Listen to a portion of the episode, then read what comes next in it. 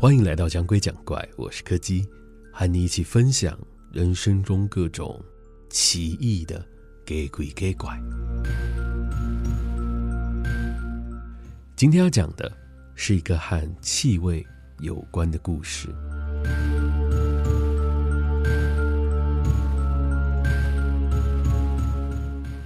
或许房子本身多少也是有点问题吧。确实，就跟室友所说的一样，有时候会在房子里闻到一些奇怪的味道，而且往往只持续一小段时间就消失了。真的要找的话，也找不到源头，到底在哪里？至于那是什么样的味道呢？嗯，我个人是觉得有一点像烟味，但似乎又比烟味再更浓一点。可能我的个性比较务实一点吧，对我来说，这就只是个味道而已，也不是像瓦斯或管线漏气那种会造成具体影响的事，不怎么需要去在意它。只不过室友对于这件事的反应和我完全不一样。每一次只要闻到那个味道，他就会像是受到惊吓一样，反应特别激烈，而且随着时间过去，他不但没有习惯。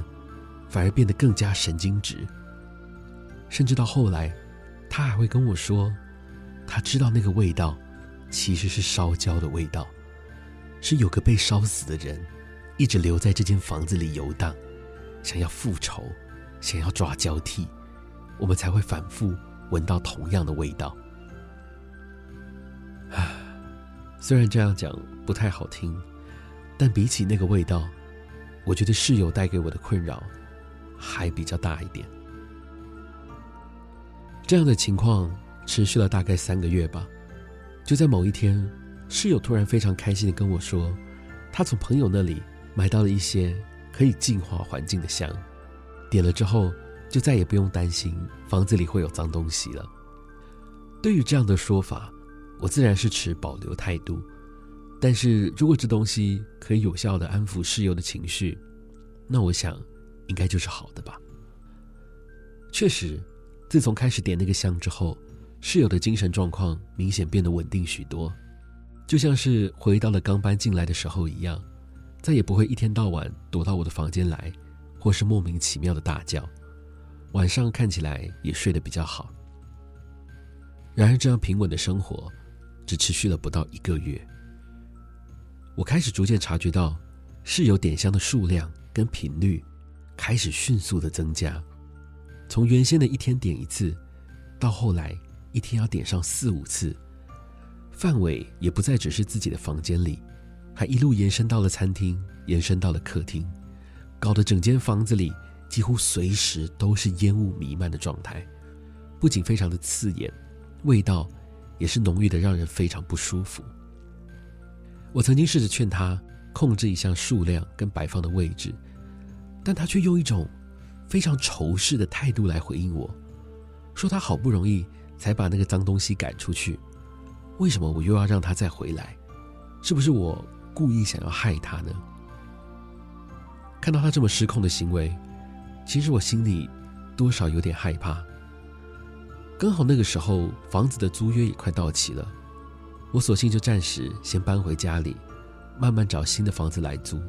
远离那个逐渐疯狂的室友，而我再一次知道他的消息，已经是好几个月之后的事情了。那天我跟朋友下班聚餐的时候，正好经过了以前租的那间房子，但我却意外的发现，它的外墙竟然有一大片烧得焦黑的痕迹。后来我回到家里去查新闻才知道，就在我搬走之后不久。室友就因为在房间里面使用了过多的香脂，不小心引燃了存放的易燃物品，最终他被烧死在了那间房子里。我不知道他对于那个味道，对于抓交替这件事情的恐惧，是不是真有其事，还是只是他自己的幻想而已。但我非常确定，最后这个结果是他自己让他实现的。